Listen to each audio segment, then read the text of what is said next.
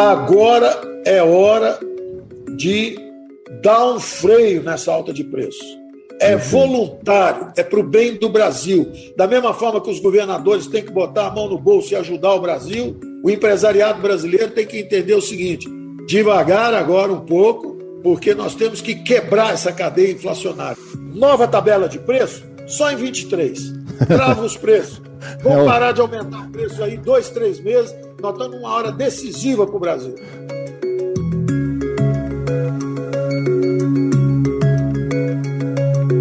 Não, você não ouviu errado.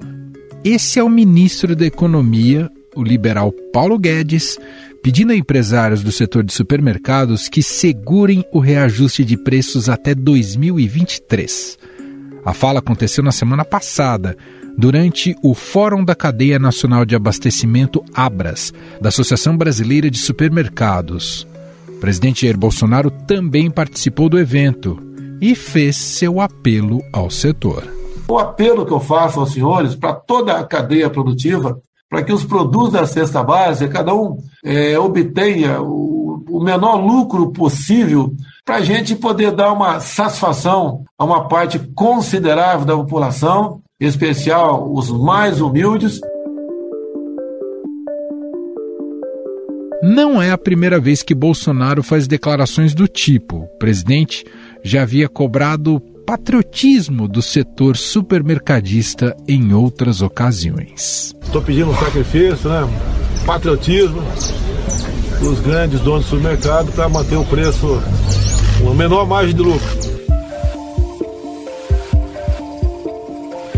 Mas agora, com a inflação como uma pedra no calcanhar dos planos de reeleição de Bolsonaro, o apelo ganha mais força. Contudo, apesar das declarações, ainda há resistência em falar no fantasma do congelamento de preços anunciado em 1986 pelo então presidente José Sarney como medida de combate à inflação. Brasileiros e brasileiras, as principais decisões são as seguintes: congelamento total de preços, tarifas e serviços.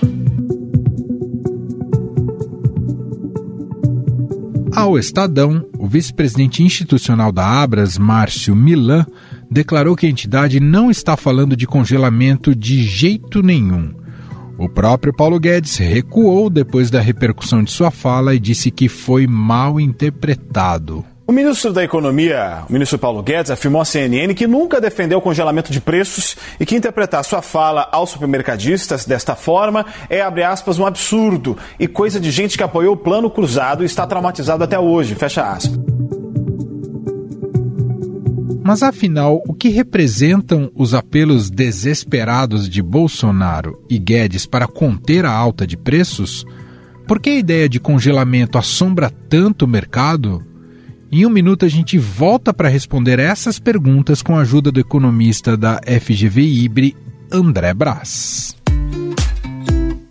A produção de energia solar no Brasil deve crescer significativamente nos próximos anos. Até 2031, a previsão é que a participação das fontes fotovoltaicas, que convertem a luz do sol em eletricidade, aumente quase 10%, segundo o Ministério de Minas e Energia. Entre os parceiros do iFood, essa mudança já começou a acontecer para os restaurantes que estão aderindo ao Melhor Energia, uma iniciativa do programa Vantagens do Chef, que tem como objetivo levar a energia solar por meio de geração distribuída aos estabelecimentos e reduzir em até 20% seus gastos anuais com eletricidade. Para utilizar essa fonte renovável de energia, os restaurantes não precisam fazer nenhum investimento financeiro, nem obras e nem instalações de placas solares. Qualquer restaurante parceiro da Foodtech pode se cadastrar gratuitamente no Melhor Energia para que seu consumo atual seja analisado e descobrir como ter desconto na fatura. Quer saber mais sobre como participar e quais os pré-requisitos? Acesse news.ifood.com.br. Estadão Notícias. E para falar sobre o histórico do congelamento de preços do Brasil e o cenário por trás dos apelos de Guedes e Bolsonaro, nós convidamos aqui para uma conversa o economista André Brás, coordenador do Índice de Preços ao Consumidor do FGV IBRE.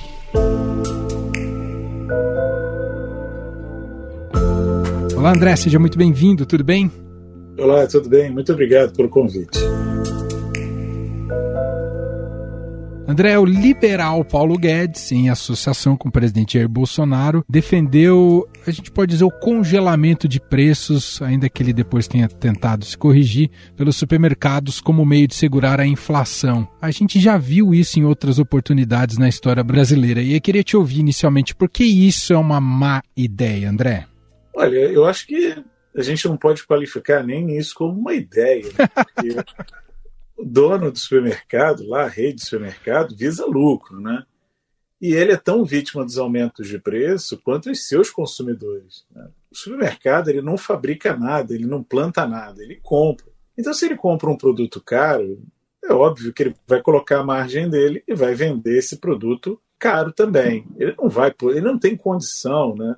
Sendo ele responsável também por gerir um número respeitável de lojas, por empregar inúmeras pessoas, tem uma atitude não condizente com o negócio, né? senão se torna viável. Né? E por trás de alguns negócios desse segmento existem investidores que querem ver ali a rentabilidade do dinheiro investido. Então é estranho falar em congelamento de preços. Significa que o empresário vai comprar caro e vai vender barato? Eu não estou querendo aqui colocar a figura do empresário como um santo, né? mas há coisas que não são possíveis assim de serem feitas. Né? Tem outras medidas que o governo pode fazer pensando em momentos mais difíceis. Né? Tem produtos que são tão importantes né, na cesta básica, como arroz e feijão, que vale muito a gente pensar no estoque regulador, manter lá uma quantidade de grãos para, eventualmente, quando a oferta cair, você ter como jogar o produto no mercado né, a um preço mais competitivo. Isso não significa que o governo vai tomar prejuízo, né, porque ele pode comprar no momento em que a oferta está generosa e o preço não está alto, e vender depois, no momento em que está faltando produto no mercado, né? E, e, isso vai garantir o abastecimento e não vai permitir que os preços subam de uma forma abrupta, né? Tem como você investir no pequeno produtor para garantir que ele oferte aquele produto, porque o pequeno produtor também está pressionado aí pelo aumento do diesel, pelo aumento dos insumos agrícolas, né? Os defensivos, agrotóxicos. Então, assim, é muito complicado você falar em passar a responsabilidade para o empresário agora, dizer, olha, não suba seu preço não, dá uma segurada aí. Uma medida como essa, se levada a sério, porque não vai ser levada, né? Sim. Mas se levada a sério, ela provoca até o desabastecimento. Porque se a gente tem um negócio e alguém fala para a gente que a gente vai vender aquele produto ao preço antigo, você simplesmente deixa de comprar aquele item. Se eu vou comprar caro para vender barato, eu simplesmente deixo de comprar. Mas qual é a consequência? É o desabastecimento. Né?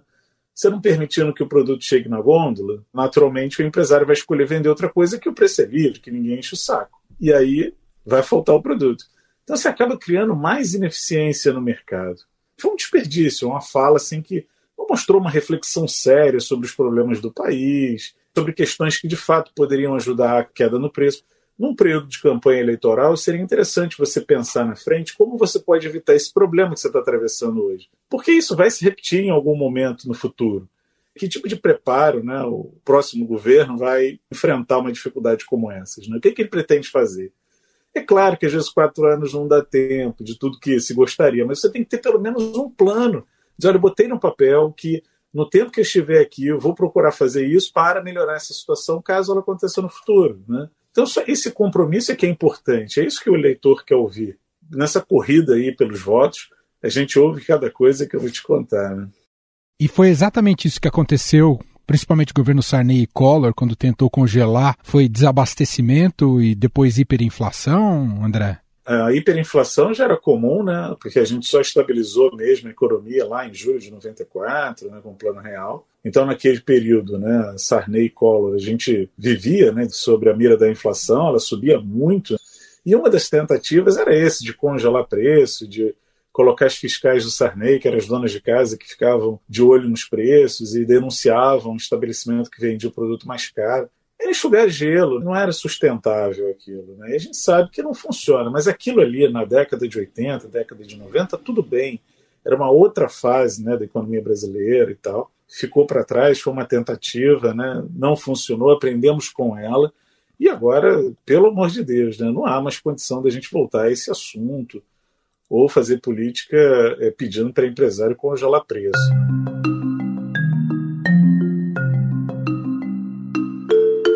Em relação a combate à inflação via política de juros, continua sendo o meio mais eficiente de tentar segurar a onda, André? É, a taxa básica de juros é a mais eficiente, a política monetária. Só que leva um tempo, né, de seis a nove meses. E existem outros problemas que podem ocorrer, diminuindo a potência da política monetária. Num choque de oferta grave, como que vem acontecendo em função da guerra, né, enfraquece um pouco a política monetária. E a gente também está trabalhando com uma meta de inflação que é muito rígida. Né?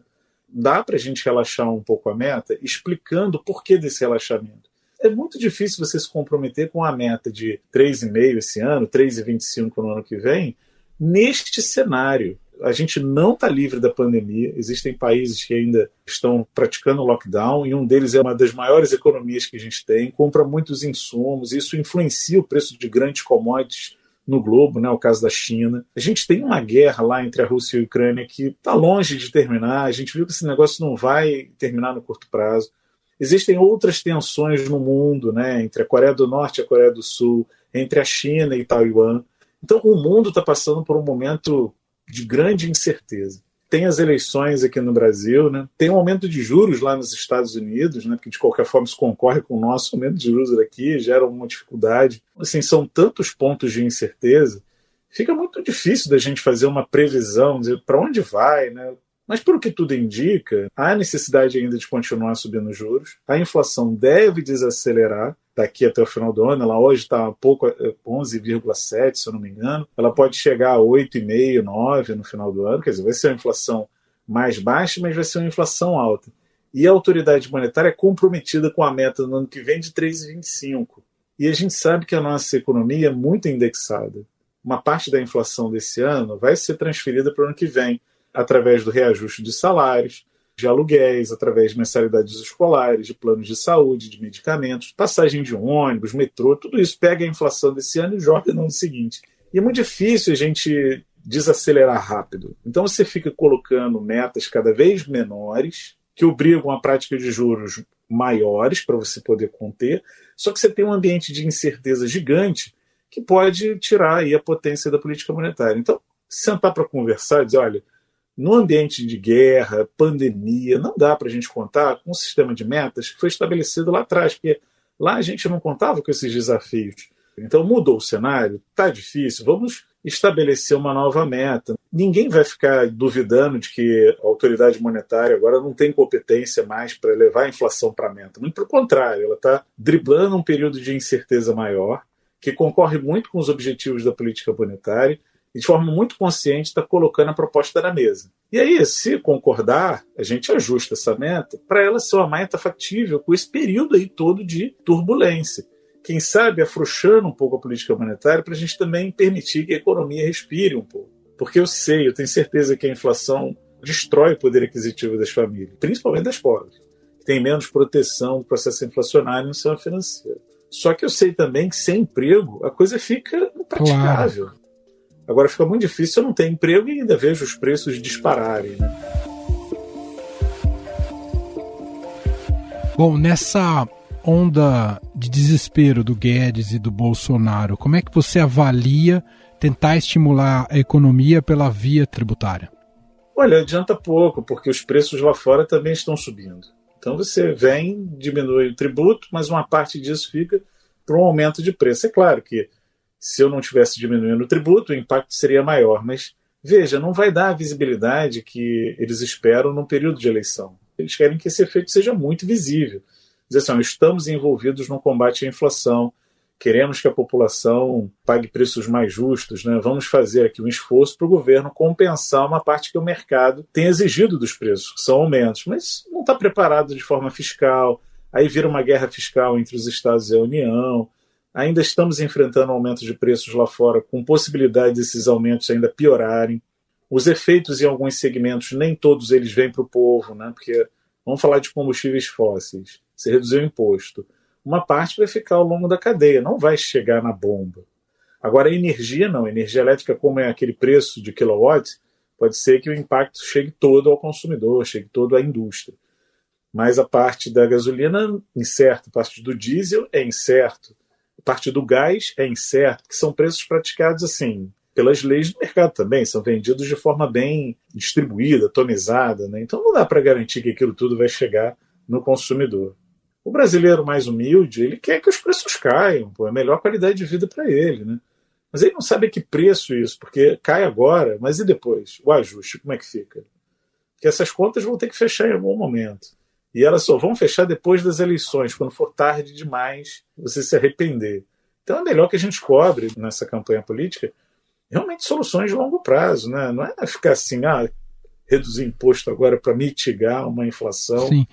Esse é um ótimo tema, André, porque eu me recordo, por exemplo, a reforma da Previdência foi algo que foi sendo discutido desde a entrada do ex-presidente Michel Temer, amadureceu e conseguiu ser feita ali no primeiro ano do governo Bolsonaro. Você viu algum compromisso que algum candidato possa estabelecer que vai ter um impacto importante já pensando para a agenda de 2023 do ponto de vista econômico, André? assim, as propagandas políticas elas são um disco arranhado. Né? Você ouve as mesmas coisas eleição após eleição. Uma proposta nova, é difícil você ouvir, de qualquer candidato, honestamente. Né? O que eu tenho visto é mais do mesmo, sem nenhum grande plano que vá muito além da eleição.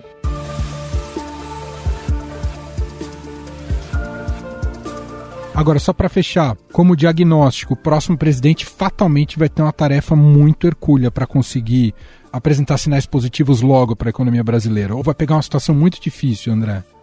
Vai pegar uma situação muito difícil porque vai pegar um mundo completamente ou em, em processo de reconstrução por conta desses episódios de Covid, guerra, ou um mundo ainda com, no meio dessa turbulência. Então tem que ter muita habilidade para tentar apaziguar né, esses efeitos aqui dentro. Mas, de algum modo, em algum momento, a gente tem que começar. Começar saneando as contas públicas, investindo naquilo que é necessário para você gerar uma infraestrutura capaz de fazer esse país crescer a taxas mais robustas. É como se você fosse morar numa casa na década de 70 que só tem uma tomada no quarto. O que você faz com uma tomada? Nada, né? Então você precisa meio que ir reformando essa casa para que ela comporte assim um crescimento maior não precisa tirar todos os planos do papel, mas precisa ranqueá-los, né? colocar as prioridades no papel e começar a colher as propostas, para no menor tempo possível colocá-las em prática. E saneando as contas públicas, acho que a primeira providência para que o Estado consiga ter dinheiro para investir na infraestrutura, duplicar uma estrada, revitalizar um porto, investir no transporte ferroviário, investir na, em fontes renováveis de energia é um pontapé que, se o Estado der, a iniciativa privada vai atrás. E a iniciativa privada com o setor público juntos vão fazer esse país crescer mais rapidamente. O que a gente não pode esperar é que a iniciativa privada faça isso sozinha, só colocando o juro mais baixo. Não vai fazer. Se não fez em janeiro passado, também não vai fazer na frente. A gente precisa fazer com que o poder público tenha condições de se envolver em projetos para o país. E aí, junto com o setor privado, como um parceiro, a gente vai ver esses projetos de grande envergadura gerar emprego e renda, porque eles geram direto, porque da mão de obra envolvida, e indireto em tudo aquilo que tem que girar em torno para fazer aquela obra acontecer. Então é um pouco isso que a gente precisa para ver esse PIB em patamares diferentes. Mas tudo isso começa com ideias, com propostas factíveis, né? não só propostas de eleição. Muito bem, nós ouvimos aqui o economista André Brás, da FGV Ibre, mais uma vez gentilmente atendendo aqui a nossa reportagem. Muito obrigado, viu, André? Um abraço para você. Eu que agradeço, um abração. Até a próxima.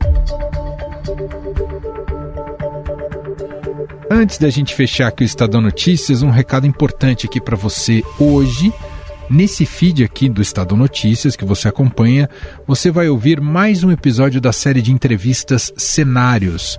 Sônia Raci recebe Carlos Pires Oliveira Dias, que é ex-integrante do Conselho de Administração da Camargo Correia e acionista da Raia Drogazil.